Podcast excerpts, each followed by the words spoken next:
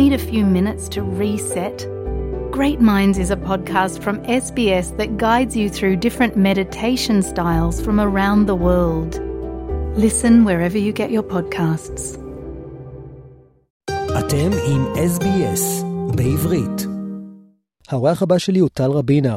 טל הוא יועץ אסטרטגי ומומחה לניהול מצבי משבר ולניהול דיפלומטיה ציבורית בינלאומית לתאגידים עסקיים וגופים ציבוריים וממלכתיים.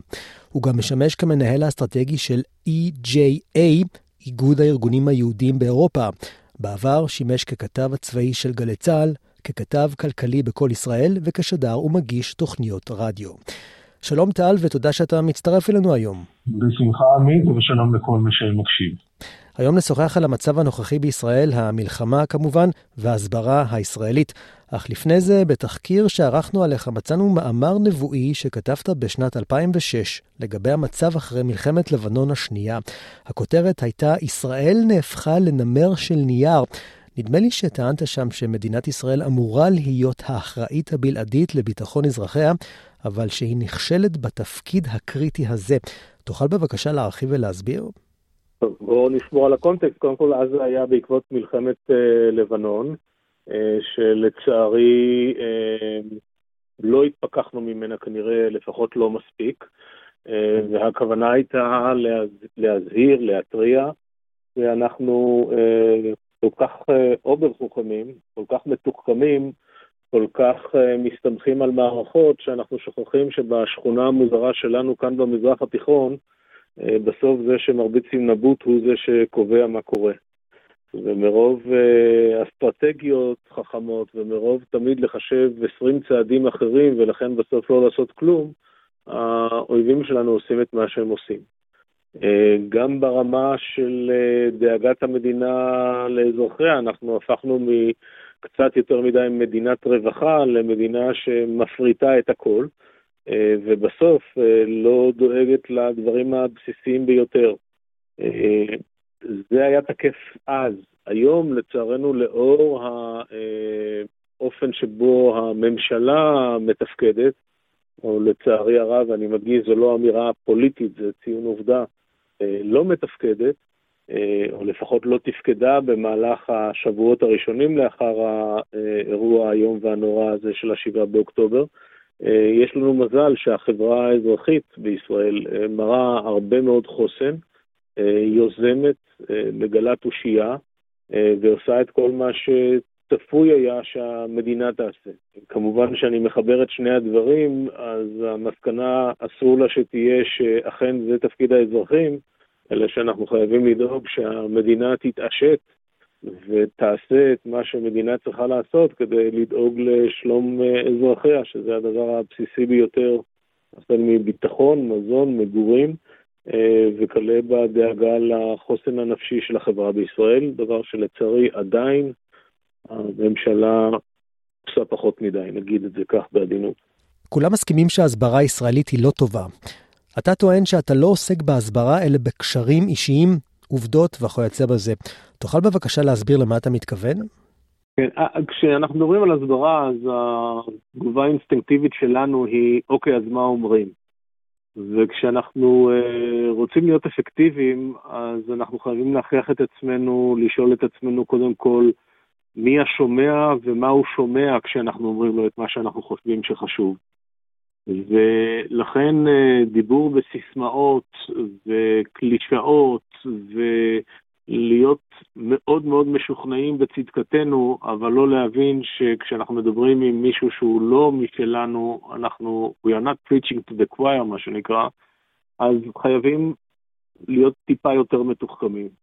חייבים להבין מה מעניין אותו, מה האג'נדה שלו, מה הערכים שהוא מחשיב כחשובים, ולנסות להתחבר עליהם. אה, להפוך את זה אישי, לא סיסמאות, לספר על, על, על עצמך באופן אישי, ולא בעובדות קרות שאף אחד לא מתחבר אליהן. אני חושב ששם המשחק שעושה את ההבדל בין להיות מסבירן או לנהל הסברה לבין זה שאתה עוזר לשומע שלך להיפתח, לחשוב, זה לא לעורר אנטגוניזם, אלא לעורר הזדהות. בז'רגון המקצועי זה נקרא engagement. ורק אם אתה מצליח לייצר את הדבר הזה ומצליח להתחבר אליו, אז אתה יכול לגרום לפרטנר שלך לשיח אה, להקשיב, להסכים לבחון זווית ראייה אחרת ממה שהוא חושב שהוא יודע, ואולי הכי חשוב זה לא להתייאש, זה עבודה מאוד מאוד סזיפית. צריך לזכור שאם משווים את הכוחות והכמויות של הצד הישראלי לעומת הצד האחר, אז אנחנו באמת מתי מעט. אולי הדבר היחידי שנשארנו גם ברמה העולמית כדוד מול גוליית ולא כשאנחנו מפגינים כוח, אה, ולהתחבר לזה. תוכל לתת לנו דוגמאות שמראות שקשרים אישיים עדיפים על מאמרים או ציוצים? לא, אני, אני לא רוצה חלילה להגיד אה, עדיפים, ואני ודאי לא רוצה לתת ציונים לאף אחד אחר. אני רק אומר שכל מה שאנחנו עושים צריך להיות בגובה העיניים. כל מה שאנחנו עושים צריך לתאר מהתחושה האישית. אני מפעיל, אה, למשל, קבוצה של, אה, כרגע יש בה 360 מהעיתונאים הכי בכירים באירופה, באמצעי התקשורת המובילים ביותר באירופה. ואני לא מדבר איתם אף פעם ברמת סיסמאות, אני נותן להם את החומרים שהם צריכים, אני מעביר להם הודעות רשמיות ובדוקות, אני מזהיר אותם אם יש חומר שלא נראה לי אמין, ובעיקר, אני מדבר איתם כטל אל אה, בריז'יט, או אל אה, ג'ון, או אל אה, אה, כל שם אירופאי אחר ש, שתבחר, כבן אדם אל בן אדם. וכשאנחנו עושים את זה, אז אה, זה לא אוקיי, הבנו, אלא זה וואו, אני דואג לך, מה עם המשפחה שלך, אני, אני רוצה רגע להפסיק לעבוד ולגזול ממך דקה, ספר לי מה שלומך. וזה סימן ש, שאנחנו חודרים את מעבר לדף המסרים, כי כשמדברים ומקריאים דף מסרים, או, או בהשאלה, כשאנחנו מפיצים המון המון סרטונים עכשיו בעולם, זה חשוב וזה טוב, אבל ככל שהסרטונים הם יצירתיים יותר, הם נראים יותר כמו קמפיין. וכשאנשים רואים קמפיין, הם מתייחסים אליו כקמפיין ולא כמישהו שכואב לו, כמישהו שקרה לו אסון. ואנחנו צריכים להיראות קצת יותר כאלה, שעכשיו, במילים הכי פשוטות, חטפנו. וחטפנו מכה חזקה, ולא צריך להתבייש בזה. והדיבורים, למשל, שהיו כאן בארץ על עכשיו אנחנו נשבור להם את העצמות, ואנחנו נראה להם, ואנחנו ננקום, זה לא דברים ש, שעובדים בחוץ לארץ, זה לא דברים שעובדים בקהל זר, הם רק אה, מגבירים אנטגוניזם, וחבל כי הם משמשים אה, אה, את הנרטיב של החמאס ושל הפרו-פלסטינאים במקום להפך. ואנו משוחחים עם טל רבינה. טל הוא יועץ אסטרטגי ומומחה לניהול מצבי משבר. טל, אתה בטח אה, רואה את ה-BBC ואת ה-CNN, יש עשרות או מאות רשתות פחות מפורסמות, אבל עם תוכן דומה. ההנחה היא שתמיד ישראל היא הקולוניאליסטית, כובשת ותוקפנית, ושהפלסטינים הם תמיד הקורבנות של הכיבוש. האם זה ריאלי לנסות לשנות את ה mindset של עיתונאים ושל כתבים אנטי-ישראלים? אחד, כן. זה ריאלי מאוד, אה, וגם אפשר, אה, לא שזה יגייר מישהו או יהפוך אותו לציוני, אבל אה, יש פה כמה אלמנטים שכדאי לעבוד עליהם. ואני אפתיע אותך ואני אגיד שקודם כל, טפל בעצמך. זאת אומרת, תדאג לעצמך לקהילה קטנה. אני פשוט מנסה להיות פרקטי ולתת כמה דברים שכל מי ששומע אותנו יכול לעשות אותם, אז, אז תסלח לי אם אני ארחיב טיפה. אה, אה, ברגע שאנחנו ניצור לעצמנו איזושהי קהילה קטנה, ולא משנה אם זה חמישה אנשים או עשרה או מאה אנשים, אז יהיה לנו גם יותר כוח וגם יותר קבוצת תמיכה, גם ליזום דברים וגם להתמיד בהם. ואם למשל, הזכרת את ה-BBC, אם למשל מתארגנים ושולחים מחאה למערכת, ומציפים אותם בטלפונים, ומציפים אותם במכתבים, לא באחד ספורדי ולחשוב שבזה עשינו את העבודה, אלא ממש בבליץ, אז בסוף, כמו שאנחנו רואים שקרה גם עם ה-BBC וגם עם הניו יורק טיימס, גם אם הם לא מבקשים סליחה, הם משנים קצת את הכיוון. עכשיו, שוב אני מדגיש, לא יהיו לאף אחד יאמרות, אנחנו לא נהפוך אותם לחובבי ציון.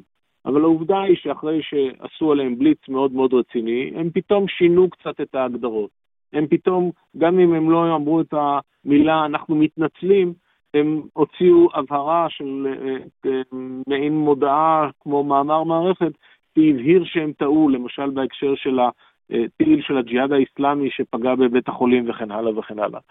החוכמה היא להתמיד בדברים האלה, ואי אפשר להתמיד בהם כשאתה עושה את זה לבד ופעם אחת, אלא רק אם אתה יוצר לעצמך איזושהי קהילה, שגם תתמוך בך כשתחטוף את הריקושטים מאותם גורמים.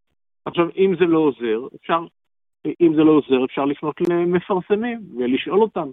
תגידו, אתם יודעים שאותו אה, אמצעי תקשורת שאתם מפרסמים ובעצם מממנים אותו, תומך בעצם בנרטיב של החמאס? האם אלו הם ערכי המותג שלכם? וכן הלאה וכן הלאה. דבר שלישי, אפשר, כמו שאומרים אה, בג'ודו, להשתמש בכוחו של היריב. מאחר והם, כפי שאמרנו, רבים מאוד ועשירים מאוד, אז הסיסמאות שלהם לצערנו אה, אה, נקלטות. בואו נשתמש בסיסמאות האלה, רק נעשה להם טוויסט קטן. אז אם הם צועקים כל היום Free Gaza או Free Palestine, אז בואו נגיד ש-Free Gaza from חמאס. בואו נדבר על ה-atrocities שהם עושים לאוכלוסייה שלהם. זאת אומרת, להשתמש בסיסמאות שלהם, להתחבר אליהם, ורק אז להפתיע אותם ולהגיד מה שקורה. אה, אה, ראיתי סטודנט אה, מדהים בארצות הברית שהלך והחתים אנשים על עצומה בעד חמאס. וכולם חתמו, ואז הוא אמר, רגע, סליחה, אולי רק תקרא על מה חתמת, והוא הקריא להם שניים או שלושה סעיפים מאמנת חמאס, וכמובן שהם נבהלו ואמרו, לא, לא, לא, על זה אני לא חותם. הדברים הללו הרבה יותר אפקטיביים מאשר אנחנו נצעק את המשפטים שאנחנו רגילים לצעוק ואנחנו נורא אה, אה, משוכנעים בעצמנו, אבל הם לצערי פחות אפקטיביים על מישהו הוא לא אנחנו. חבר'ה צעירים שאנחנו מדברים איתם מציעים לנו לשכוח מהרדיו, מהטלוויזיה והעיתונות ולעבור אה, לאינטרנט, לאינסטגרם, טיק טוק, טוויטר. גם שם המצב לא כל כך מזהיר. האם אתה מסכים? שוב, אני נאלץ להגיד גם וגם. כמו שפתחנו את השיחה שלנו, עמית, שם המשחק הוא קהלי יעד. אז ברור שאי אפשר ולא צריך לנסות אפילו לדבר אל צעירים במאמר מערכת אה, אה, בעיתון כזה או אחר. וברור שהם נמצאים באינסטגרם או, ב, או בטיק טוק וכן הלאה. אבל גם צריך לזכור שבסופו של דבר, אם למשל חלק מהמטרות שלנו זה לייצר לגיטימציה לישראל ולפעילות של ישראל בקרב מי שבאמת קובעים, אז נכון שהם גם מושפעים מטיקטוק, כי גם להם יש ילדים וגם להם יש אה, אה, בוחרים צעירים, אבל הם עדיין כן רגישים למה שקורה בעיתונות היותר מסורתית. אה, הם עדיין כן קוראים קודם כל את העיתונות המסורתית ואחר כך למה שהם מקבלים. גם צריך לזכור שהרבה מאוד מהעיתונות המסורתית מהדהדת את הדברים שנאמרים בעיתונות המסורתית.